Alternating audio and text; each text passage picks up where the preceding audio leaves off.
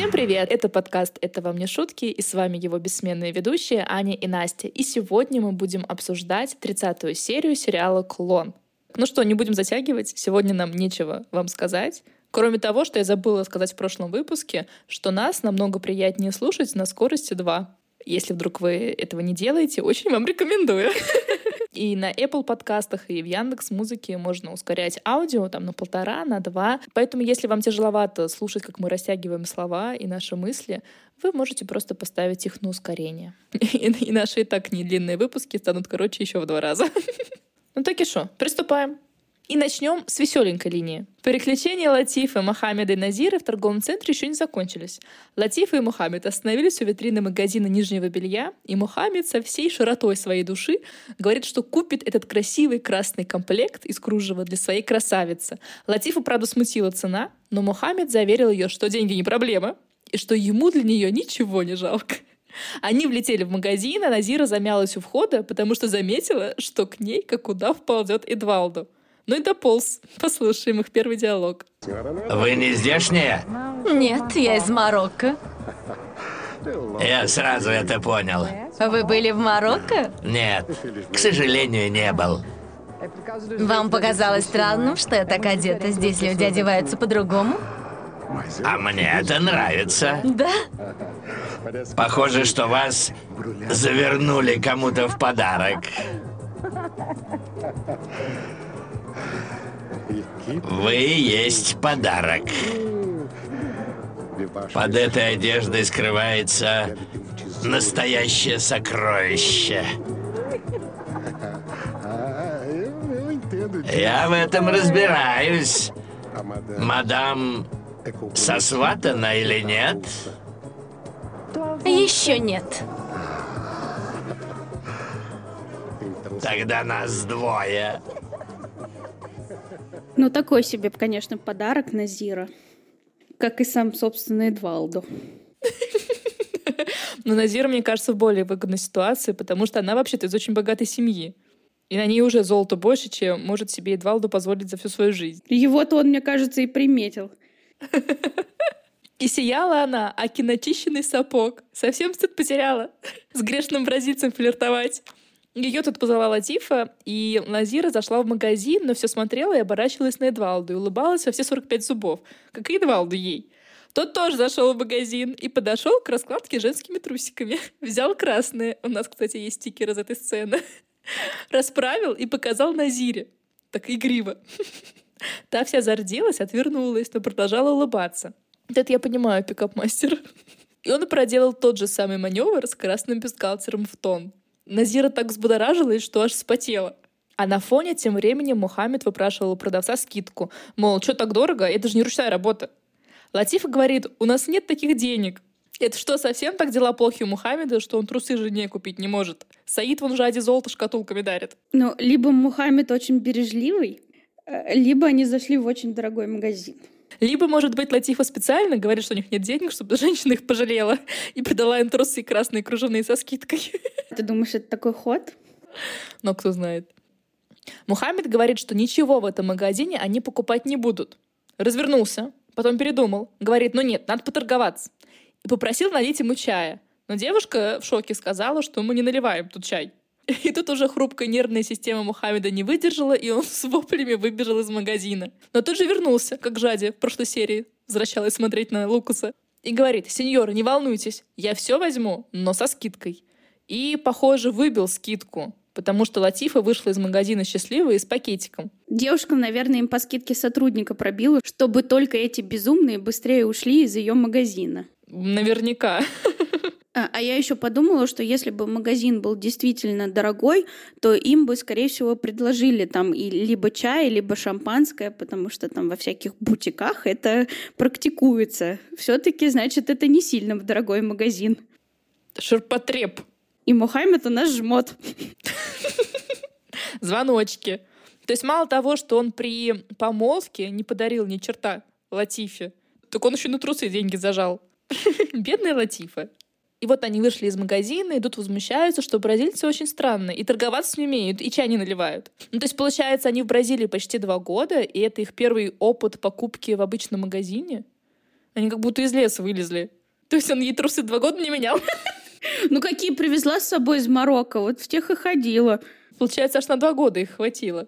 И вот они пока шли увлеченные своими жалобами, они не заметили, как Назира все с кем-то переглядывается. А Эдвалд шел параллельно им, и их с Назира разделяли горшки с цветами. Он ей улыбался и то снимал, то надевал очки. Это очень смешно, потому что они же в помещении находятся. Его слепит свет софитов. Блатным солнце светит ночью. Назира хотела продлить их прогулку по торговому центру как можно дольше и предложила здесь же пообедать. Но Латифа приготовила кускус, и семейство будет обедать дома. Но, судя по всему, так экономичнее. Тут Назира резко показала им на магазин с детскими вещами, мимо которого они как раз проходили, и спросила воздух, будет ли в их доме что-то подобное. Но это сразу испортило настроение обоим супругам. Очень тактично, Назира. Ну а мы давно не были на танцполе, там жизнь кипит, народу полным-полно, все зажигательно танцуют. И Деуза, естественно, в их числе танцует с каким-то молодым стройным парнем в костюме. И тут явился наш ненаглядный Эдвалдо, который говорил, что больше никогда не будет танцевать с этими мерзкими женщинами, ему нужны только иностранки. Иностранку он встретил, но что-то не привел ее пока на танцпол. И вот он недовольно ходит, обозревает зал, сразу же увидел Деузу и ее партнера. Она его тоже сразу же заметила. И Эдвалду, недолго думая, подкатил к одинокой норме. Для Деузы это, конечно же, красная тряпка. Она вместо того, чтобы сохранить лицо, бросила партнера и побежала выяснять отношения с Эдвалду. Говорит, что им срочно нужно выйти и поговорить. Тот от нее отмахнулся, говорит, не видишь, я занят. И Деузы, я не знаю, что за бесы в нее в этот момент вселились, вылила на него стакан воды. За Эдвалду не заржавела, он ответил ей тем же. Хорошо, не в кофейне. Да, то там легкими ожогами не обошлось бы. А Лауринда решила, что следующая на очереди норма, и отвела ее в сторонку. И начала ей высказывать, зачем она опять вмешивается в их отношения. Какие отношения? Ну, вот в такие. И только вот Луринда увела эту бедную норму, как Эдвалду с Деузой стоят и целуются. Фу!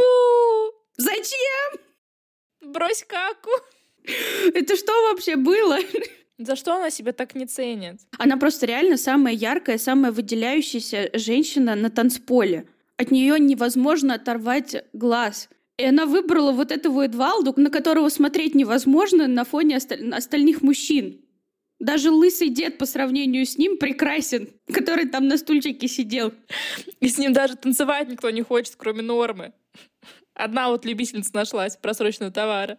А Деуза так всполошилась. А, ну еще у нас есть Назира в числе его поклонниц, но та и с мужчинами толком не общалась, кроме братьев. И мужика, которого подцепила на улице на Медине который даже не говорил на ее языке. Но с Назирой все понятно, она бедная, голодная женщина. Она сейчас за любым уйдет. А Деуза тем временем вся поплыла и подобрела в объятиях Эдвалду, но сказала, чтобы он больше не говорил гадостей про ее сына Лео. Эдвалду сказал, что больше так не будет. Ни-ни. А в дом Ферасов пришел Альбьери за фото Диогу, как обычно. И тут Дал его обрадовало, что Леонидас-то дома. Альбьери не ожидал такого поворота событий, и тут мы понимаем, что он специально приходит в дом, когда Леонидас на работе, чтобы с ним не сталкиваться. Это когда они в последний раз виделись, не считая свадьбы Лукса и Маизы? Год-два назад. Отличные друзья. Ну и вот Леонидас заходит в гостиную, а там Альбьери спрашивает, как у него дела. Говорит Леонидасу, что ему его очень не хватает. Совсем перестал заходить на вино и посиделки. Да у него там все стены фото Лео заставлены. Инициатор, получается, их разрыва Леонидас из-за Ивети или что? Скорее всего, инициатор как раз-таки Альбьери, потому что он был занят этим ребенком, который родился, и вот э, ровно со свадьбы они больше и не виделись. А Леонидас тем временем сходит с ума, думая, что Альбери увел его и Вейти. Да. Наверное, взаимно получается. Леонидас спрашивает про мальчика, которого он воспитывает. Альбери сказал, что это просто крестник, и Леонидас резко его обрывает, что крестник у него один, и это Диогу. А помнится, нам говорили, что и Лукас крестник. Привет, сценаристы. И тут Леонидас резко вывернул разговор к Вейте, требуя признаться в их с Альбери связи. Альбери обомлел и ничего не понял. Послушаем. Ты намекаешь на то, что я... Я ни на что не намекаю. Я утверждаю. И Ветя сама призналась. В чем? Она не могла признаться ни в чем, что касается меня. Призналась, что спала с моим другом. Ты ревнуешь Ветти ко мне? Я не ревную, не ревную. Но ты обвиняешь меня как какой-то Отелло. Вовсе нет. Зачем мне ревновать Иветти? Я больше не люблю ее. Почему я должен ревновать? Я ее бросил. Она сказала тебе о каком-то друге, и ты решил, что это я. Ты единственный, кто переменился ко мне, Альбьери. И сильно. Ты угрюмый, отстраненный. Не появляешься у нас. Похоже, ты меня избегаешь. Не смотришь мне в глаза. Почему, Альбьери? Как еще могу объяснить твое поведение? Как еще? Ты не в себе. Я уже давно не в себе. Да-да, мы знаем и наблюдаем воочию, как Леонидусу все равно на Ивете. Но между тем, с его стороны и правда есть основания заподозрить Альбьери в чем-то нечистом. Ну и раз Ивете клюнула на львеночка, то почему бы не клюнуть на Альбьери? Его любовь к Эдне Леонидас явно не верит. Душа не помнит, наверное, что у них свадьба-то была. Эдна для него просто секретарша Альбьери. Как, впрочем, и для самого Альбьери. Мы и помним, как он удивился на грани со смехом, что Альбьери женится на этой женщине. Ну, в общем, Леонидас разорался, что ненавидит предателей, и ушел, оставив Альбьери со своими мыслями и терзаниями. И Альбьери резко стартанул из дома, не дождавшись фото от Далвы. Дома он смотрел на фоторамки, и я не поняла, кто на них изображен. Совершенно точно там было фото маленьких близнецов. Точно, было, да, там были фотографии, где два маленьких мальчика, причем не одна фотография. И эти мальчики в возрасте, вот как сейчас нам показывают Лео. И я извиняюсь, но Эдна что, в глаза долбится? Как тогда она не замечает сходства? Или она думает, что Альбери совсем сошел с ума и на фотошопе прифотошопил к Лео еще одного Лео, чтобы в этом мире было как можно больше Лео? Ну, это, наверное, спойлер, но потом он будет рассказывать, что он сделал фотомонтаж фотографий Лео. А зачем? Там Эдна найдет фотографии Дьогу, и она будет думать, что это Лео, типа вырос, ну, что-то такое. А, ну так вот, фотографии уже стоят. Вот, да, то есть фотографии есть, ты видишь этого маленького ребенка, и у тебя не возникает никаких вопросов. Вообще очень странно. Зачем нам показали эту сцену, тоже непонятно. И потом он эту рамку не тронул, вот где они близнецы, но собрал все, где, судя по всему, был взрослый Диогу. А какой смысл собирать взрослого Диогу, если повсюду бегает взрослый Лукас? Как бы есть второе «но». И Эдна его спросила, почему он убрал все фото Диогу. И сама же ответила, что типа все понятно, грустно Альбьере. И говорит, я от тебя заразилась, и в Лео вижу Диогу. Ну, конечно, потому что фотографии маленького Диогу стоят по всему дому, а перед тобой маленький Лео. Может быть, поэтому ты видишь в нем Диогу. Но Альбер ничего не ответил, как обычно, и пошел укладывать Лео спать. А Эдна в спальне грустно ждала мужа. А вечером Леонидас жалуется Лабату на Альбьере и рассказывает, какой тот негодяй. И совершенно точно уверен, что у Альбьери и Ветти роман. И тут звонит коллега из Марокко и рассказывает, что Лукас исчез. Вот так вот посылает свое хлебобулочное изделие далеко от дома. И Леонидас это тоже, кстати, признал на удивление. И говорит, видимо, я был не в себе, когда посылал Лукаса на такое ответственное дело от лица фирмы. Лобату ему тонко замечает, что надо было вообще-то меня послать. Но Леонидас его одернул и припомнил его пьянки. И в красках еще расписал, что было бы, если бы Лобату напился в Марокко. Ну вообще никакого шанса не дает другу на выздоровление. И поддержки ноль. Но было бы то же самое, что Лукас исчез. Один-один получается.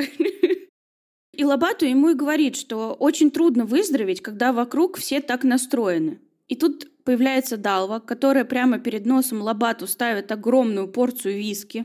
Но он молодец, он не выпил. Он просто помешал ее пальцем, тоже непонятно зачем. Мне кажется, облизнул. Смакнул. Угу. А Далва предложила позвонить Али, раз того жил какое-то время в Марокко. У Леонидаса этого номера, естественно, нету, он позвонил Эдне узнать номер. Но та сказала, что он в книжке Альбьери, которую тот всегда носит с собой. А сейчас он в своем любимом баре. И Леонидас с Лобату отправились именно в этот бар. Альбери в баре не один, а с Жулио. Жулио рассказывает, что Эдна очень грустна и расстроена, что Альбери не хочет детей. Говорит, что не понимает, зачем вообще Альбери женился на Эдне. А Альбери отвечает ему, что это было от растерянности и одиночества. И тут к их столику подлетает ослепительная Иветти в красном платье. Они предложили подсесть к ним за столик, но она сказала, что зашла только для того, чтобы купить шампанское. У нее праздник, она открывает магазин. Ее спросили, что за магазин. А она говорит, я пока не знаю. Может, салон красоты, а может, школа благородных девиц. Однако диапазон идей очень большой. А может, там большая площадь, и можно все вместе открыть? Сегодня ты отучился в школе благородных девиц, а завтра начал делать маникюр и бровки. А послезавтра купил красивое платье. Да, удобно, удобно. Ей нужно запатентировать эту идею. То есть она, получается, просто мечтала о магазине, и неважно каком. Хоть там спортпит буду продавать, хоть все для огорода. Еще зачем-то перед Джулио начала хвастаться, что чуть не вышла замуж за богатого человека. Сказала, что им так завидовали, что они поссорились. Но он ее очень любит, и она надеется, что у них все закончится хорошо. И, конечно же, не применула упомянуть, что этот человек никто иной, как Леонидас Феррас. Тут Альбьери ее приобнял и сказал Жулию, что они крестные Лео, и, конечно, именно на этом моменте в бар дошел Леонидас и увидел все это безобразие. А Лобату тоже растерянно на это все дело смотрел, наверное, сам не веря своим глазам. И что Леонидас был прав в своей безумной догадке. Да, но пока что оставим Бразилию. И посмотрим, что же у нас там творится в Марокко. А в Марокко у нас страсти. Маиза плачет перед Лукасом. Лукас плачет перед Маизой. Лукас плачет перед Маизой, но таки решился, подошел к ней и сказал, что хотел не так все преподнести. Ну, вот как получилось. Никто не сомневался в его коммуникативных навыках. И начал нести какой-то бред про Мактуб. Видимо, его Жади перед этим покусала. Сказал Маизе, что все так предначертано. Но Маиза не стала слушать этот бред сумасшедшего и выставила его из номера и продолжила плакать в одиночестве. Начала их рвать э, фотографии из Марокко, которые они как-то успели сделать за эти два дня. Когда сделали, непонятно, она только 8 часов мыла голову, а он бегал по развалинам. Но вот когда-то успели нафотографироваться. И позвонила Далве попросить ту, чтобы та собрала все ее вещи и передала ее матери, потому что в этот дом она возвращаться больше не собирается. Но не стала рассказывать, что случилось, пусть их сыночек им расскажет. А Далва сразу побежала жаловаться Леонидасу. Но тот все воспринял на авось, говорит, милые бронятся, только тешатся, все нормально будет. А Маиза, правда, собрала все свои вещи и выписалась из номера, и в коридоре отеля встретилась с коллегой Лукаса, который спрашивает, где того носит, у них встреча. А Маиза ему грубо отвечает, что это уже не ее забота и не ее работа. Вот вам надо, вы сами его и ищите. И была такова. Ну, про Лукаса попозже. А сейчас посмотрим, что происходит в доме Али. А Али рвет и мечет перед Зурайда. Послушаем. Я позволил ей вырасти далеко от нас, и она усвоила западные обычаи. Она наполовину там, наполовину здесь. Она не понимает, кто она. Великий Аллах не допустит, чтобы этот дом покрылся позором. Зурайда, это ты рассказала ей, что он приезжает? Нет, клянусь, Аллах свидетель, я и рта не раскрывала. Но кто-то же сказал? Зарайда? Кто? Это не я. Клянусь жизнью, не я. Кто покрывает такой страшный грех, как этот, распространяет на земле сладострастие? Ты знаешь, каково наказание за этот страшный грех? Ты вечно будешь гореть в адском пламени. Аллах умеет вознаграждать тех, кто достоин, но и страшно наказывает тех, кто пренебрегает его заветами. Али, посмотри в зеркало и узнаешь, кто будет гореть в адском пламени за этот грех. Али, как мое руководство, феерично перекладывает ответственность. Я надеюсь, они не слушают этот подкаст. А Саид с мужчинами ищет Жади. Но, конечно, не нашел. Полицию, говорит, предупредил. А дальше что? Дома кричит, переживая, думает, что ее похитили. А Абдул замечает, что Зарайда сказала, что Жади сбежала. Но Саид не верит, что Жади могла сбежать, ведь на это причин у нее нет. А Абдул говорит, что не позволит принять ее обратно в семью и опозорить их достойную фамилию. Тут уже Али начал на него орать, чтобы тот не клеветал на племянницу, пока ничего не доказано. В общем, Али, прекрасно все осознавая, вовсю прикрывает свою Жади, и они долго и страстно орутся с Абдулом. Саиду от них поплохело, и он пошел к Зурайде. Она говорит, что открыла Коран, может, он даст ответ. Саид спрашивает, и что Коран говорит? Зурайда говорит, надо еще раз спросить. А Коран отвечает, что нужно отвечать за все, что происходит. Саид попросил Зурайда еще раз рассказать, как она умудрилась потерять Жади. Она начала неуверенно рассказывать, но тут ее спас Абдул, который попросил номер Мухаммеда, ибо в семье все должны страдать и переживать одинаково. Но пока в Марокко горе, у Мухаммеда дома пляски. Там вовсю Латифа с Назирой зажигают под веселую музыку. Назира говорит, что очень счастлива в Бразилии и никогда больше не вернется в Марокко. Это из Эдвалду-то? Оно тут всего два дня, но Эдвалду настолько хорош, что она готова отречься от своей родины. Но тут звонит телефон. Мухаммед берет трубку и сереет на глазах. Женщины остановили свои пляски, напугались, ждут, что же скажет им Мухаммед. А Мухаммед объявил, что Жади сбежала. И Назира сразу же спросила, а не с бразильцем ли тем она убежала? И говорит, что я знала все с самого начала. Она испорчена, а вы меня не слушали. И вот теперь один брат покрыт позором, и настала очередь другого. Бедная Латифа, вот за что ей такая родственница, как Жади? Если бы ее не было, она жила бы себе спокойно, за домом следила, покупала бы все трусики, а тут ей за чужие грехи постоянно прилетает. Все ж таки Жади змея подколодная. И вот наша бедная Латифа в расстройстве чувств убежала из гостиной, сказав перед этим Мухаммеду, что он откажется от нее. Назира сразу же сказала Мухаммеду, что Латифа наверняка что-то знает, раз так испугалась. Она еще к ней присматривается, но один гнилой плод заражает другие. И вообще, бесплодная твоя Латифа. А Латифа это все подслушала со слезами на глазах. А на что Мухаммеду детей содержать, если он трусы жене купить не может? Мне это, мне это не дает покоя. Даст Бог зайку, даст лужайку. Латифа убежала страдать и плакать в спальню. Мухаммед услышал рыдание своей красавицы и хотел ее утешить. Но Назира его остановила — и не пустила. Мол, будь мужиком, иначе тебя оседлают как верблюда. Уроки воспитания от Назиры, блин. И начинает прочитать, что вот вы с братом не умеете общаться со своими женами. Они вами помыкают. А мне интересно, как бы Назира себя вела в браке. Как Дунья. Наконец-то настало время проведать нашу парочку Твикс. Жади все сидит и смотрит на сестриц овец, машет руками, теребит свой кулон и занимает эфирное время. А ну еще плачет и вспоминает три диалога с Лукасом. Их, конечно, было больше, но сценарий-то диалогов один. Вспомнила его высокопарные слова о том, что умрут они вместе, и вслух сама себе их повторила — ну, посмотрим, как они умрут вместе. Внушает себе, что он придет, точно придет, и придурковато улыбается и трется о свой платок. Мне кажется, она там сошла с ума в этом платке из колготки. Ну еще, представляешь, тебя запирают в маленькое помещение на 12 часов, и ты сидишь там и не знаешь, чем себя занять. Без телефона, без книжки и без какого-либо развлечения. Ну, хоть бы овец сидела, считала. Помогала бы овцеводам.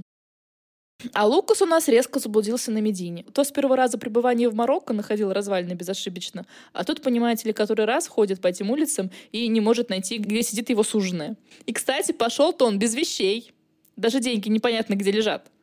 Вляпался в какую-то толпу с полицейскими, которые Жади как раз ищут, я не поняла. Его остановили, потащили за собой, а толпа за ними идет и орет. Какой-то сумбур вообще непонятно происходит. Он достал паспорт из широких штанин, и его отпустили. А что это было, зачем это было, непонятно. Наконец он добирается до развалин, орет «Жади!», Та его слышит и радуется. Но тут в шатер заходит куча мужчин, хватают ее и вытаскивают из шатра.